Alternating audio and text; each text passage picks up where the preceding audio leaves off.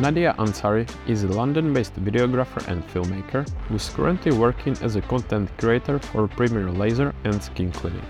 She was born in Iran, where she lived for half of her life before relocating to London with her family. After getting an iPad early on and recording everything she saw, Nadia developed an early interest in filmmaking. Because of this, she decided to study cinema at university in London, where she developed her editing abilities as well as other aspects of film production. Global pandemics impacted her education, but she was still able to direct her final project, which was partly Persian, to reflect Nadia's culture and heritage. After working for a television company as an editor while pursuing her studies, she joined the London-based Laser and Skin Clinic, where she works as a content creator, producing various types of video and visual material. In order to fulfill her dream of founding her own production company, Nadia also offers her filmmaking skills on a freelance basis. She aims to grow this aspect of her career while simultaneously exploring other areas of filmmaking and videography. Listen to this episode to discover more about Iranian cinema, get some tips regarding content creation as well as social media, and catch some intriguing information concerning your skill. Enjoy!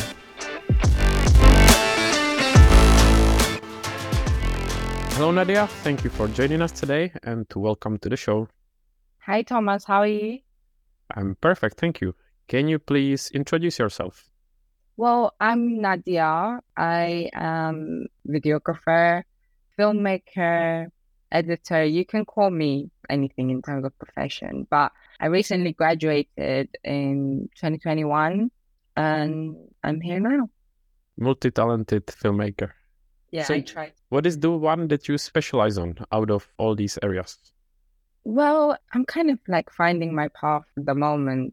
I'm not really sure what exactly I want to go into, but when I finished uni, I directed the film. So I was more into short films, dramas. I wanted to kind of go into like the field of Iranian filmmaking, but now I don't know anymore. I've branched out too much and I'm in marketing right now, so I am trying out to see what comes out of it. And you mentioned you were into Iranian film. Why is that? Well, I grew up in Iran and then I came here when I was 12.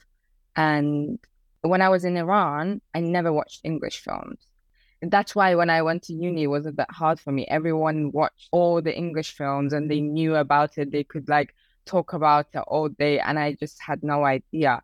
Yes, I did watch like some English films when I came to London, but then I didn't watch as much as they have. I've mm-hmm. always watched Iranian films. I've always admired like how much restrictions they have in there in terms of censorship and everything like that. What can be shown, what cannot be shown. Like in Iranian films, like men and women can't even touch each other. So to show that these people are in love, it's like 10 times harder than just like a normal English film. So I've always watched those. I used to be obsessed with it. I used to watch films all day, all night. Yeah, I wanted to kind of implement the Iranian style into my work as well. And do you want to introduce us a bit Iranian cinema?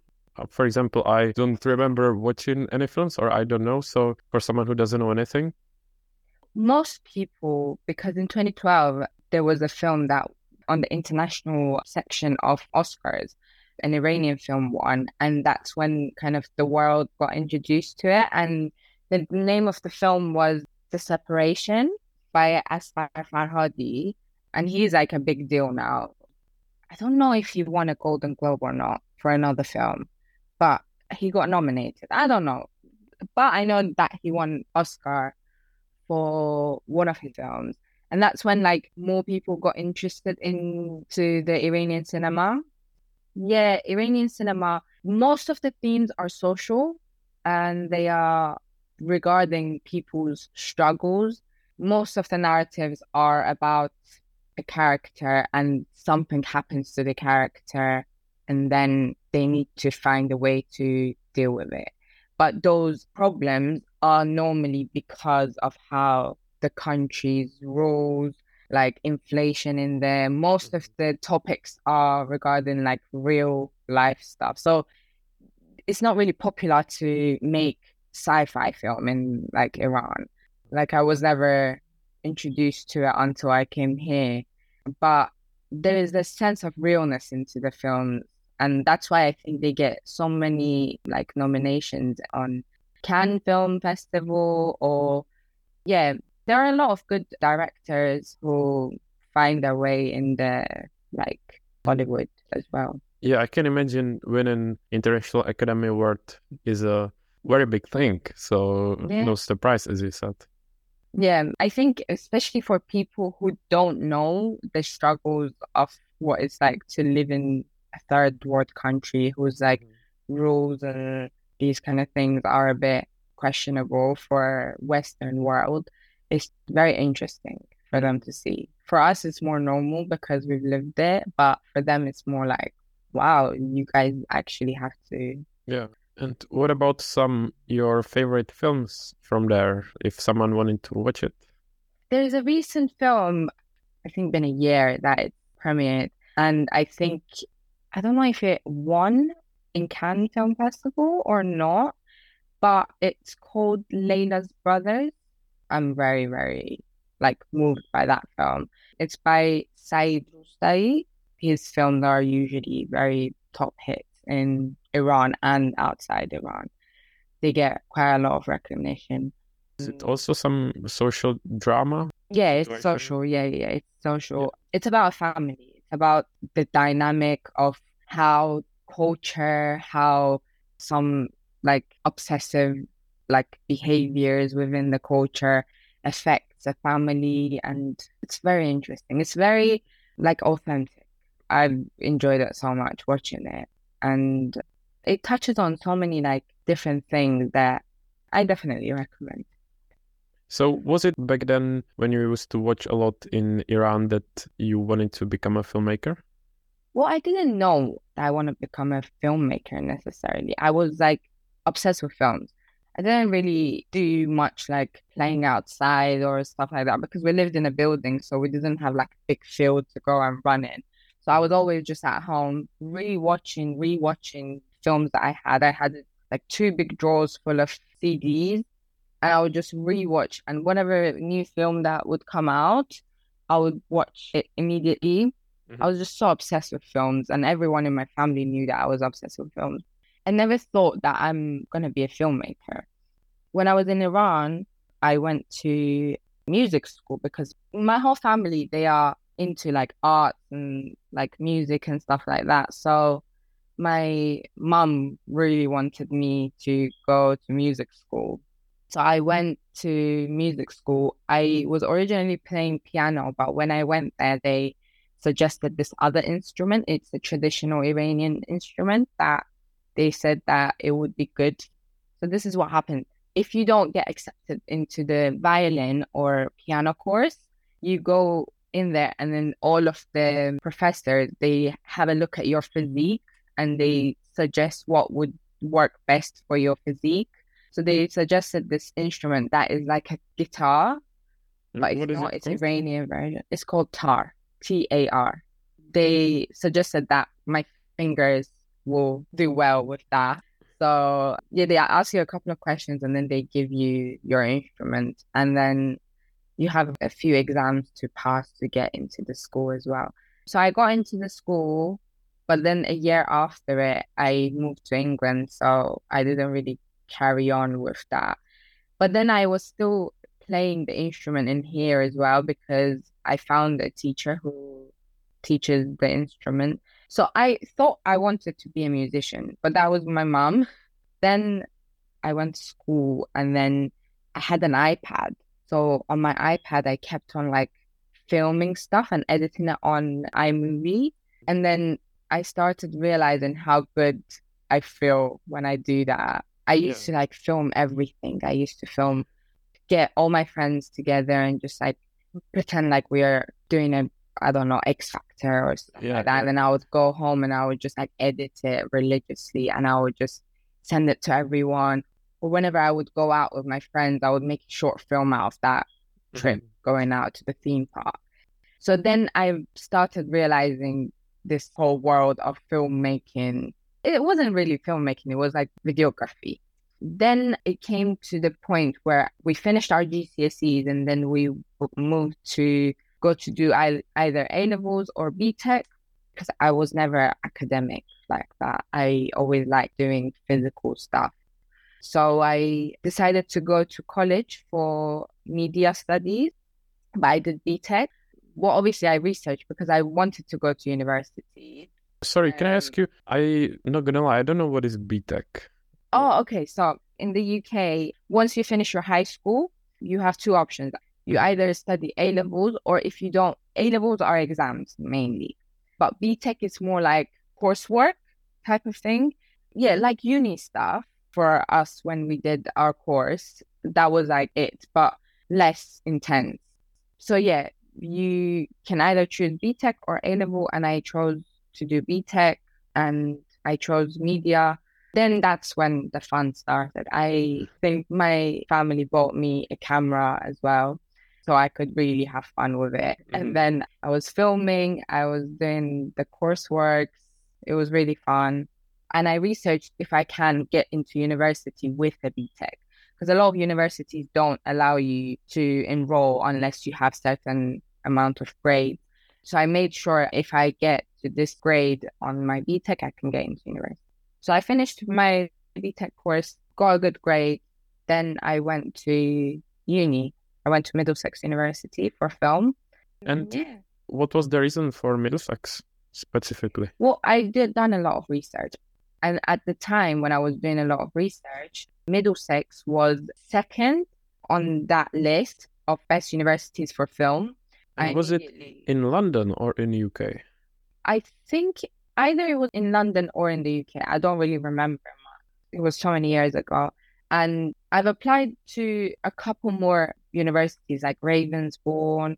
I got into Ravensbourne as well. And there was another university that that one is like really, really high.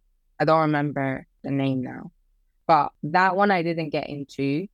Ravensbourne I got into. It was between Ravensbourne and Middlesex, which I was debating which one I should go to. And then I went to an open day to Ravensbourne and I didn't like that it wasn't a campus.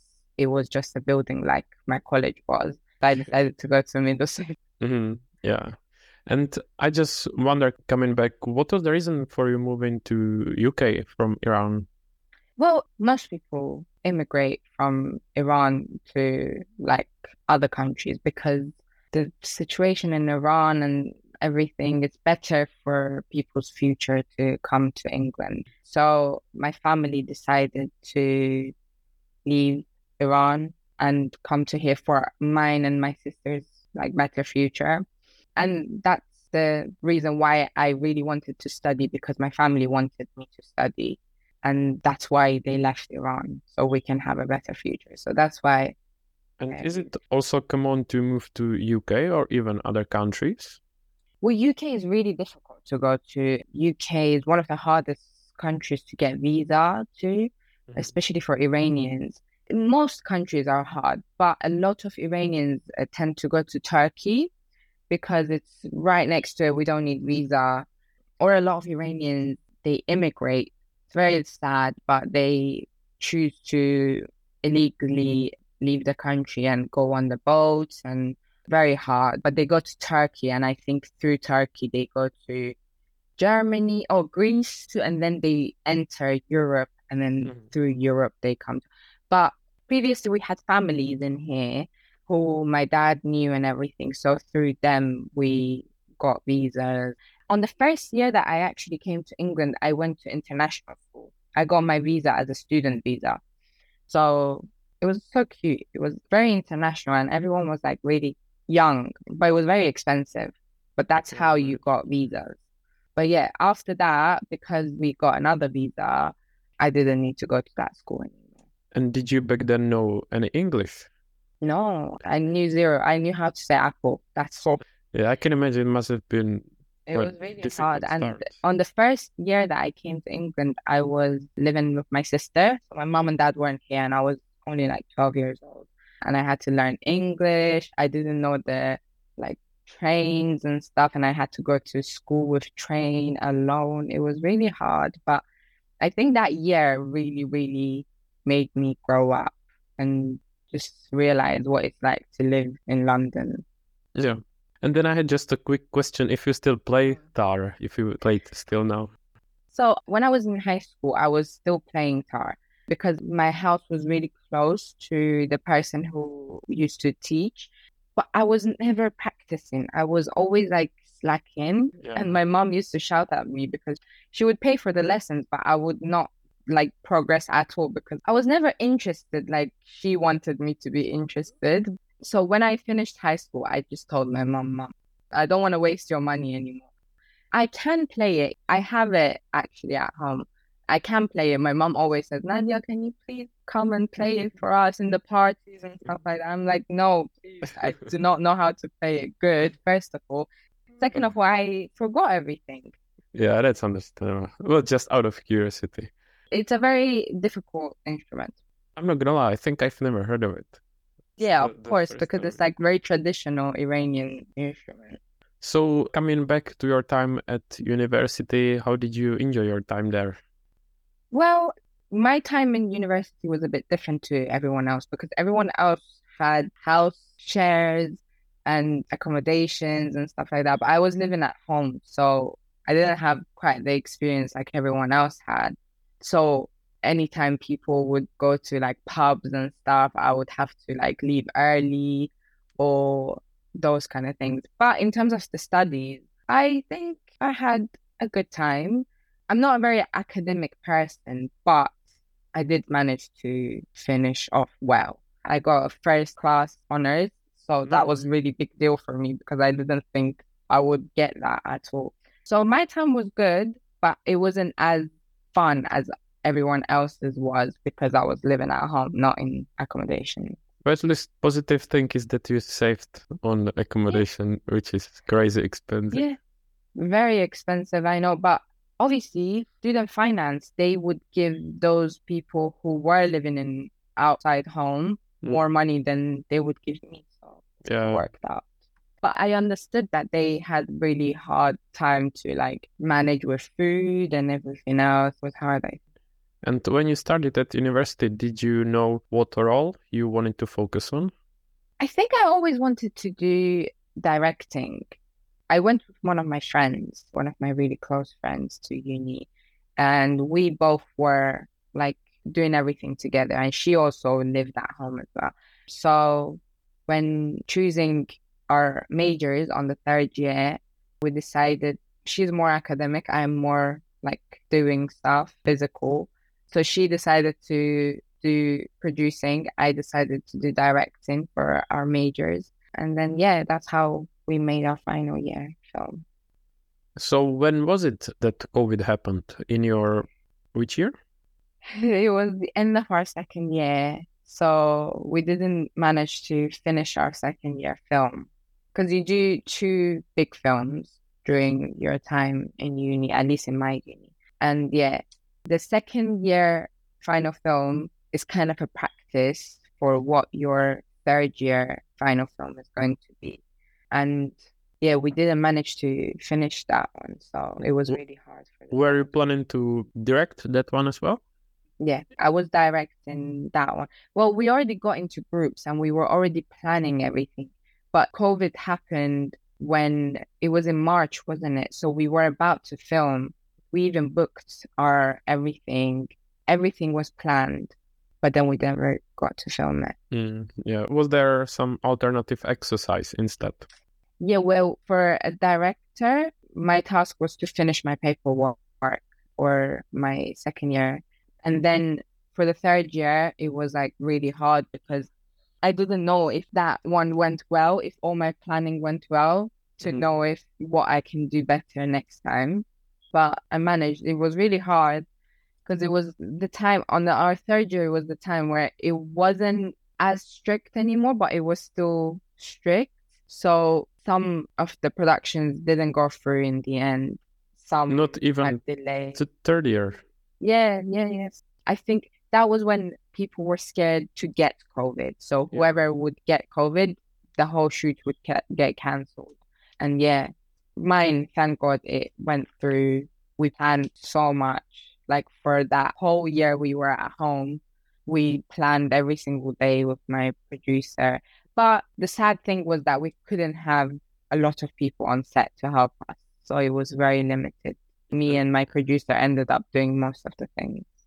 I can imagine that doing the risk assessment was quite Oh. fun. Thank God I had no involvement in that. I was Yeah. the director, so everything regarding risk assessments and stuff were up to my producer. And how was then the final year? Were you happy with the result? Well, the, result I'm happy with, but it's just a shame because on your third year, usually like supposed to be fun. You're supposed to say goodbye to your classmates and stuff like that. Well, we never got that.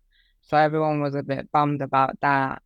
And also, we couldn't use university facilities for anything either. I mean, we Yeah. could use the cameras and stuff, but it was extra hard to book it, do test shoots. Test shoots were so hard to organize as well, I remember.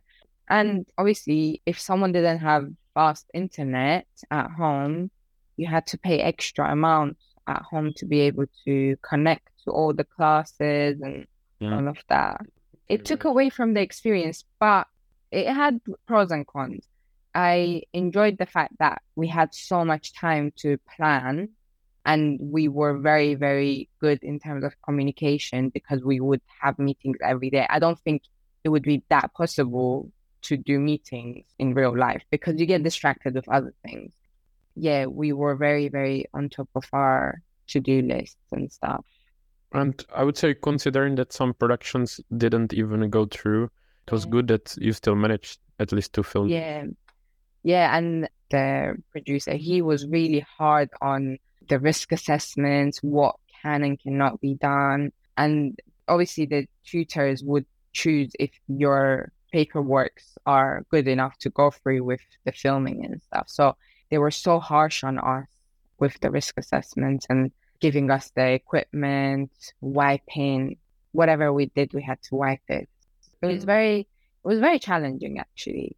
It was a big task to finish. So I don't blame the people who didn't manage to. And I think there were, I don't know if it was only one group that didn't manage to go through with the filming or it was a few. I don't really remember. But I know it was because someone got COVID.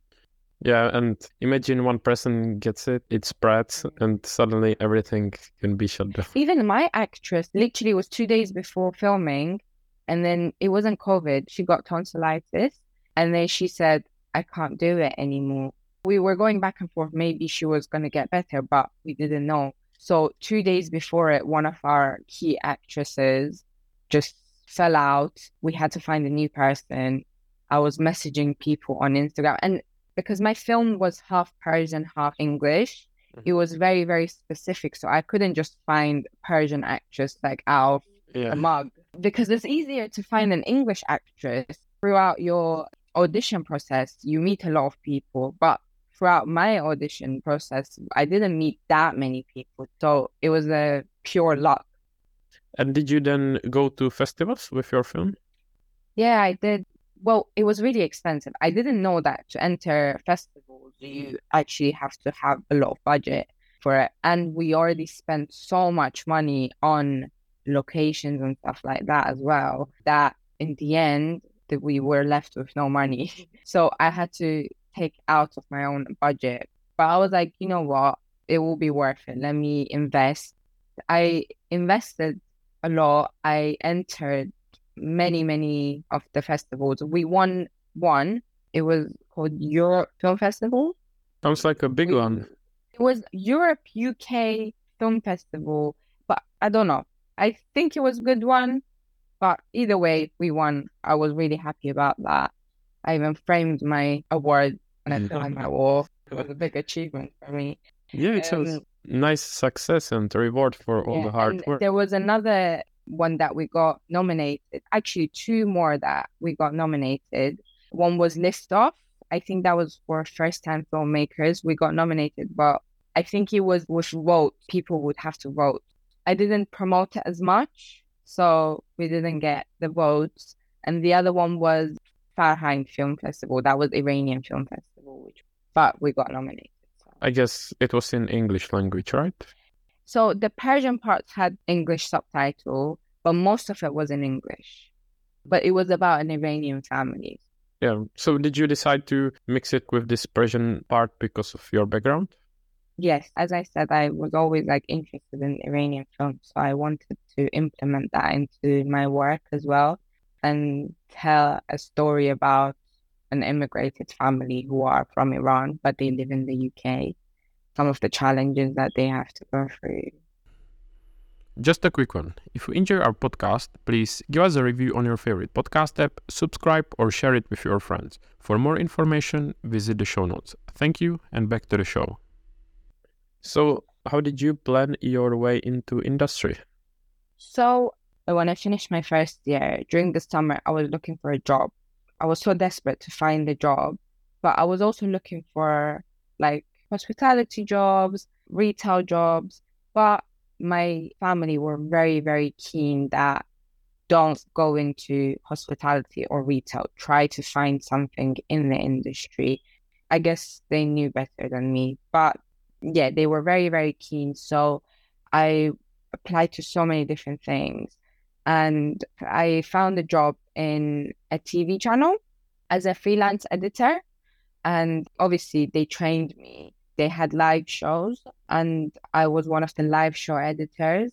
So during that summer, I worked on that TV channel. And then when my second year started, I was part time there because I was freelance. I could choose my days. So every holiday that I would get, I would work in there I wouldn't even go on like any vacation. I would just like go to the shifts as much as I could. So my weekends and all my holidays, I would work in there. And then I finished uni. I worked another like six, seven months in that TV channel.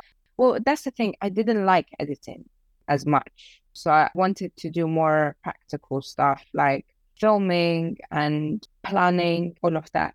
So I really wanted to get out of there. And the stress that you have to go through when you're editing live shows is so much because you don't have time. Your deadlines are daily and you have to meet them. If you don't, you're mm. screwed. Mm. So I didn't like the high pressure and the intensity of the job. So I decided to find other work. I started applying to many, many, many different places. And then I got an interview with Beauty Clinic. They deal with like aesthetics and new technologies and stuff like that. And they have nine clinics all over London and Surrey. They needed a videographer for their marketing. So I applied, I went through the interview stages and I did test shoot for them and then I got accepted and I've been working there ever since. Yeah. Oh nice. I wonder with your first job, how come you managed to get such a job so early? Because it's usually quite hard without experience to get it. And it sounds oh, like you are really lucky to get it so early. Well, one thing was that even when I was in college, I always used to get approached by different people because they knew that I had a camera. They always approached me, Oh, would you edit this for me? Would you come and film this for me? And like even I had a personal trainer at some point. We had a deal. I would do videos for him and he would train me. So I had his videos that I had like as my portfolio. I had a couple of weddings I went to. I had very, very minor stuff that I had. But with that TV channel, I think one of the reasons why was the fact that I was Iranian because the channel was Iranian as mm-hmm. well. But it sounds like it's definitely useful to start building your portfolio early and getting yeah. experience. Yeah, definitely. And whatever work that you do, I think it's worth putting it on your portfolio.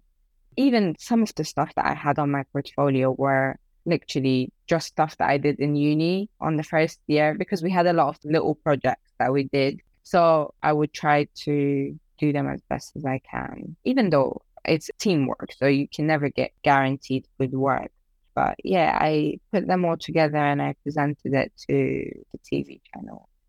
And can you tell us more about your current job? Is you are videographer or you do kind of everything? I am a videographer and I'm a photographer in the company. So I'm kind of a producer, technically. of like the whole thing because I'm one man team. I do Mhm. everything by myself. I do have a marketing manager. In our marketing team, it's only me and her. So she kind of confirms my ideas. She gives me the ideas and stuff. Sometimes, sometimes I come up with, or with the edits, I send it to her. She just tells me what to correct and stuff. So I work in Premier Laser and Skin Clinic. They have nine clinics in London and Surrey, and they have Instagram, YouTube, TikTok accounts, and Facebook. But Facebook is a bit irrelevant these days. Only good for adverts. So I'm in charge of creating content for them, creating advert style stuff, whatever promotions they have. I take care of that, whatever new technologies they buy and they can offer in their clinic, I am in charge of. And the clinic concentrates on skin and laser. Laser is just something that people always come in to get. But with skin stuff, people have pigmentations, acne, all sorts of different problems with their skin, which in my clinic we do consultations and then we offer like treatment. So my work, I need to create ways to promote the clinic basically. It has a very different feel to it than what I wanted out of film because it's not really storytelling. Like I've always liked how to tell stories and how to create films and stuff like that. But it's definitely a new challenge. I think the past year and a bit, which I've been here, I've definitely managed to find my feet in, in there as well and bring mm-hmm. some sort of creativity into the work, even though it's not very creative environment. Yeah, I was gonna ask you how much creativity do you have when it comes to, let's say, coming up with the ideas for videos or social media content? Well, mainly I need to look at what trends there are because most of the things are like regarding what trends are out there. So a lot of social media content that I create, I need to really, really dig deep into social media to see what are the trending sounds, like on TikTok, for example, or trending like challenges or stuff like that. But we can't really implement everything, all the challenges that like let's say influencers bring into their videos, but we have to stay up to date with like most of the things. When you say trends, is it trends in general, what is trending, or trends when it comes to the competition of the Beauty industry industry. that, yeah, yeah. Well, it's both, to be honest. Like even podcasts like we are doing now, we have a new idea now to do a podcast regarding skin. Like Mm. two of the experts sit there and just talk about like that's a new trend. Podcasts are a trend right now. Everyone listens to them. So we want to, for example, bring two of our experts, sit them down and just have a discussion about what's the best way to remove double chin, let's say like that. And they discuss it for like however Yeah. any time they can. Yeah. And it surprised me a bit that it's even on TikTok. Is it like a good place to be in? Well, I personally mm-hmm. never had TikTok before this job. I hated the mm-hmm. fact that I have to have TikTok with this job because I'm such a like old school person. Even though I have like Instagram and all of that, I don't really post myself. I tend to like want to create and just let that like be in the universe. And then for TikTok, it's too Gen Z for me. But then I had to come to a realization that so many people are on TikTok and it's one of the most popular platforms to advertise your work. Even as like a content creator, I know a lot of people get work through TikTok because they put themselves out there. I personally fail to do that, but for my job, obviously because it's my job, I do create content a lot for their TikTok. Yeah. Yeah. And you create videos, but you also create static images that they post. Yeah. Yeah, well, obviously, let's say they open the new clinic and they need Google images to be updated and stuff. Because, you know, when you are going to a business, like you Google it and then you see how it looks like. Does it look clean? Does it not? Or you want to look at the team or who is going to be treating you because you need to build that trust. So I'm also in charge of taking pictures Yeah. Of the clinic, treatments that they offer, and a lot of the other things. So just mainly social media stuff. And can you say which platform is maybe the most popular or the most effective? Would it be Instagram? Instagram. Yeah. Yeah. Obviously, website is also important because you have to have a good, catchy website. But mainly, Instagram is the platform where people message a lot. I'm not in charge of Instagram. My marketing manager manages the Instagram. So I just create the content. So sometimes it's not me who is posting because sometimes she tends to post stuff that are not that nice. Mm-hmm. Yeah. And I wonder when it comes to, let's say, filming a video for them, do you basically do the whole pre production process and then submit or show them some kind of proposal and they either accept it or refuse it? Or what's the process like? So when I went into the job, I didn't have any structure because they said you need to kind of manage yourself. You need to manage your own diary. You need to manage your everything. I work two days from home, but if those days I'm filming, I'm not working from home anymore. So I'm out there filming. And then three days I'm in the office. And if I'm filming again, I won't be in the office. So it really depends on if I'm filming that day or not. Because they mm-hmm. didn't have videographer role before, they didn't know like schedule wise how to create it. So I created like a whole sheet for myself where I put a calendar there, put ideas list, and then we share it with my manager. I put all the ideas, we talk about the ideas, and then monthly we have a meeting and then we decide what videos I will have to work this month. And then next month we'll have a new strategy. And can you say maybe on average, have you got like a one video per month or it depends on how it's needed? So yeah, I aim for at least three to four video long videos a month, and then two TikToks, which could be posted on Instagram Reels as well, because Instagram Reels are what really catch the viewers' eyes on Instagram as well. So that's what's trending right now, as I Instagram Reels. Yeah? yeah, yeah. Instagram Reels are how you get your views and how you get your followers yeah, back in the days, it never used to be like that. But now Instagram has prioritized Instagram Reels above pictures and stuff like that. So I create around two to three TikToks slash Instagram Reels a week and two to three longer videos a month. This is my aim. But if it's a month where I'm filming more, I have to obviously decrease it because I won't get time to edit that much especially because I hate editing. It's not really fun for me to edit to that extent. But yeah, when you have a longer video, you can extract a lot of short form videos that are reels or TikToks as well. I'm not sure if you mentioned it, but are you also on YouTube? Yeah, yeah, yeah, yeah. So when you mm-hmm. create a long form video, we post on YouTube. And when it comes to YouTube Shorts, is it also as popular as on Instagram? Recently, YouTube, I think, announced that because back in the days, you couldn't earn money with YouTube Shorts. So content creators like didn't want to create as much shorts, but recently YouTube announced that you can earn money with YouTube Shorts too. So I think it's becoming a lot more popular than before. So yeah, now even I catch myself watching a lot of YouTube Shorts. Yeah, me too. Go to YouTube.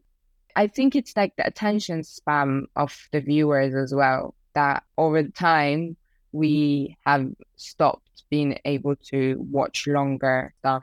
I even tend to put it on fast, like pace when something is long and I want to know the end. I put it on fast, the speed, so I can watch it quicker. Yeah, I feel the same because I also heard that YouTube Shorts got very popular, that you can get way more views than from uh, longer content.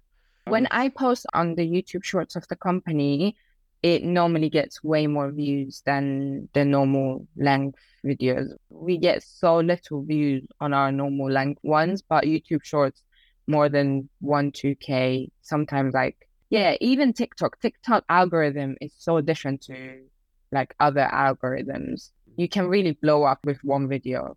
Yeah, I heard. And what is the target audience? Is there specific demographics actually?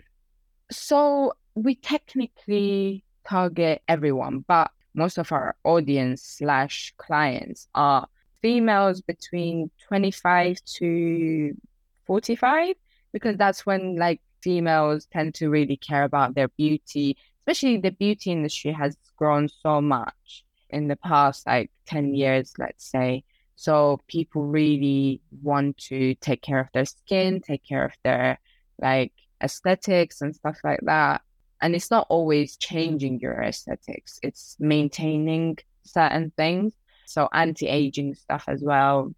So mainly females but also a lot of males do tend to watch our content or be our clients as well did you know that males get laser hair removal as well even beard line because you know how a lot yes. of males they want sharper beard line and you always have to shave and stuff like that so for them it's easier they don't need to shave anymore I mean, I guess I would be surprised from what you would say that. Uh... Yeah, it's crazy world. I never knew that this world existed because I was always so like just in my own little bubble of films and stuff like that. And then I came to this industry and I realized, well, that's mm-hmm. a whole new level.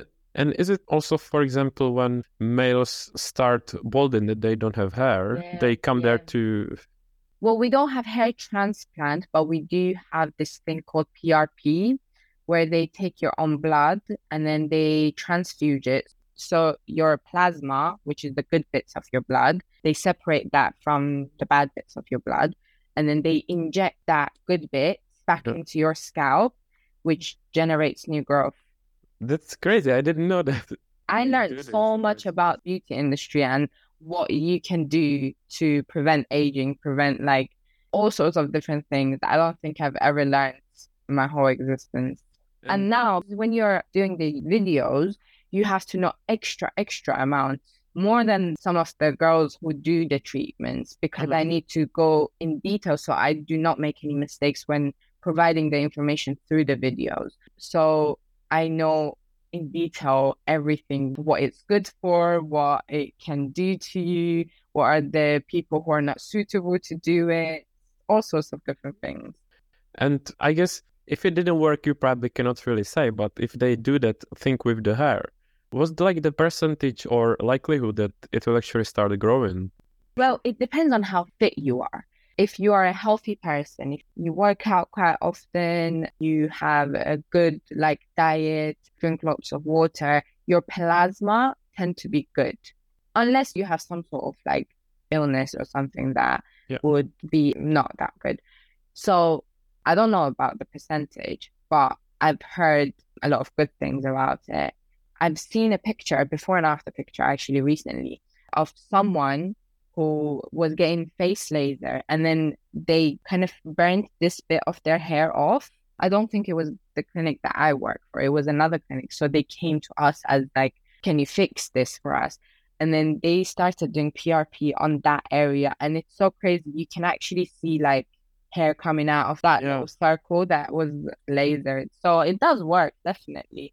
You can't expect to get results with one treatment. You yeah, have yeah. to have like several treatments. But good to know, you know, when we are older and it happens, that there is still. It was a great place for me to know that once shit hits the fan, I can fix it up. Uh-huh. And do you have any favorite channels or even influencers that you use for inspiration? Well, I watch so much on YouTube, to be honest. I watch all different sorts of content. So I watch comedy, I watch even sometimes I watch gaming because I have a lot of friends who are in the gaming industry. So I watch gaming, I watch beauty, I watch podcasts, I watch everything. But one person that I watch and I really like his work is actually a filmmaker. He shows how he makes some like adverts. His name is Daniel Schiffer. Never heard of it, but we'll have a look. It's S C H I F F I. Mm-hmm. Yeah. And do you want to tell us a bit more about some projects you did for the company? Maybe something that was exciting or challenging or for some reason worth sharing? So, a couple months ago, we decided to do this series called Transformation with Arrive Skin Clinic because we have two clinics with two different names. And then we decided to do a transformation journey of when a person comes in and then they get seen by our doctor and then what treatment they get recommended. And I basically followed their journey through getting the results that they want. So I followed the journey of three different people, but two of them have not finished their journeys yet. So I'm not finished with those videos. But one of them didn't finish quite yet, but it was a six month mark. So we decided to post it anyways. It was a woman who struggled with some pigmentation on her face and she came to our clinic. I followed her six months when she was coming to our clinic, did a lot of interviews. It went well. In the end of it, we showed before and after. It's like a documentary style. Obviously, if I was to have a team, it would have been much more high production and much more detailed, or like the person who I chose would have like more engaging personality. But nevertheless, we finished the project. She got great results, and it was like a 13 minute documentary style. And it actually did relatively well, even though I posted it on a channel that just started. The channel only has like 80 subscribers, but the video got like 1.4 thousand views. So I'm quite proud of that. Yeah. And any exciting projects lined up? With my work, not really, because it's the same now. There is not much difference that you can do You just have to follow the trends. You have to see what other people are doing in the industry, copy them, but not copy them in the obvious way. In my opinion, that was a no go in the first few months. I was like, I am not copying anyone. I'm not getting inspired by anyone else. It's my work. But then I came to a realization that everyone does it in this industry. So just mm-hmm. because that's my thing doesn't mean that this company or this industry has to go with my type of things. Anyway, so I just have to follow what's new, how we can make everything exciting. The good thing about it is that every month there are new specials that we do, like mm-hmm. new special offers. So every month we can focus on a different treatment. Yeah. And where do you see yourself in the future, or have you got an idea of your next career? So I want to do have a production company. I want to have people who do all the editing for me. No, seriously, I think what I imagine myself is that me having my own studio, like a little warehouse, which I turn into a studio. Then I rent the studio, but at the same time, I could work in that same studio as well for my own project. And then I can hire different people, different videographers, different editors, and then we work with clients and we work with film or video production companies. And then, yeah, that's my dream. So that's why I want to go into different like sectors.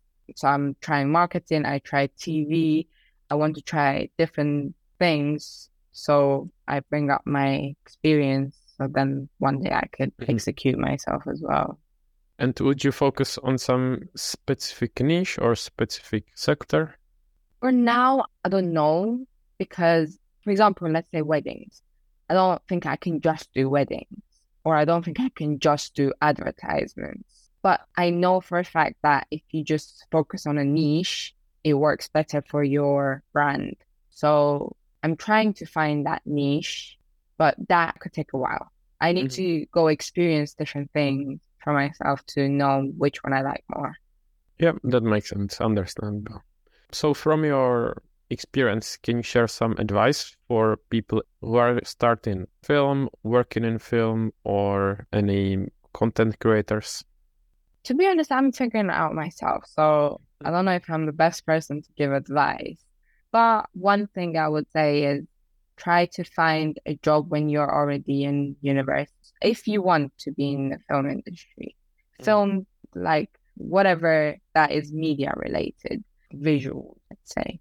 Try to find things like even little projects before you exit university mm-hmm. because that building up your portfolio and building up that CV is essentially what will get you your foot to the door. Obviously, it's different. If you are trying to work in the film, you have to go through the runner, stage, assistance, and all of that. But if you want to work as a videographer, to be honest with you, everyone's path is different. This is what I learned.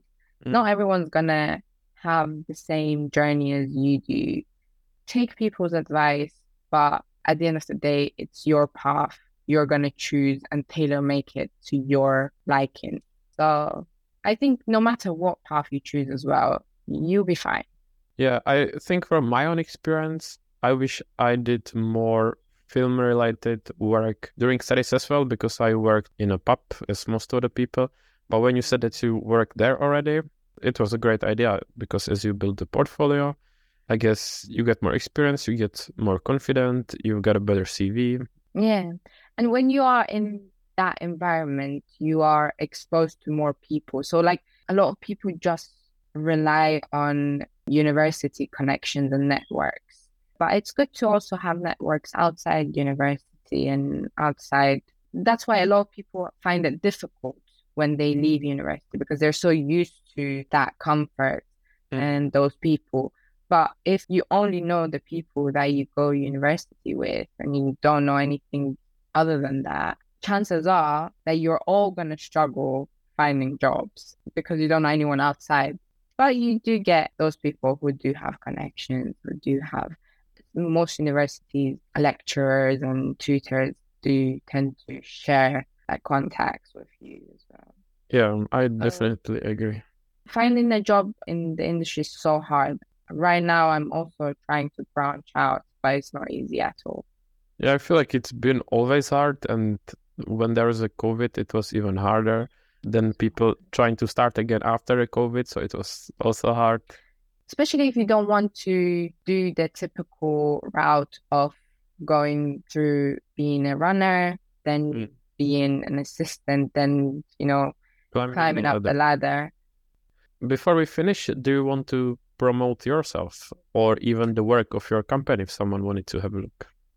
Well, my company is my company. It's Premier Laser and Skin. If you know me, you can get some discounts. So, other than that, because I am trying to put myself out there more, I have created a website. It's not too well done because I didn't put much time on it, but I just wanted to put my work somewhere. Have so much work that I can present, but they are never in one place. So I, a person that I know just encouraged me to just no matter what, just put yourself out there. It doesn't matter how the website looks like or anything. So I did that. Uh, you can visit my website. I try to update there with whatever new work I do. It's called nadiartsz.com. That's just the name I chose for my art Instagram when I was younger. So I just went with that. And yeah, if you have any work, freelance work, let me know. Make sure it's on weekends and I'll be there. Yeah, I will get the links and add them to the show notes if someone wanted to sure. get in touch. Sure. So I think if there isn't anything from you, we can finish it for today. Yes, thank you so much for having me on. It was a pleasure speaking to you. And yeah, that's it really. In a few years, when we are both like these big industry people, we can come back and actually talk about like hardcore industry experience. No, I agree. Um, yeah, I mean, I will be up for follow up for sure. And I'm glad you gave me some hope with the hair treatment in case. No, don't worry. Come to our clinic and we will fix everything. All the things that you think is wrong, we'll fix uh, that. Hopefully, with discount promotional code. Yes. If I film you, actually, you don't even need to pay because you'll be my model. Yeah, I guess I will keep that in mind. Perfect. so, uh, thank you so much one more time and have thank a you. great extended weekend. Thank you. You too. Thank you for listening to Produced By. Subscribe to our podcast on your favorite podcast app, leave a review, or send us your feedback. For more information about the host, links from the episode, and ways to connect with us, visit the show notes. If you know someone who would be an ideal guest for our podcast, please get in touch. Thank you and see you soon.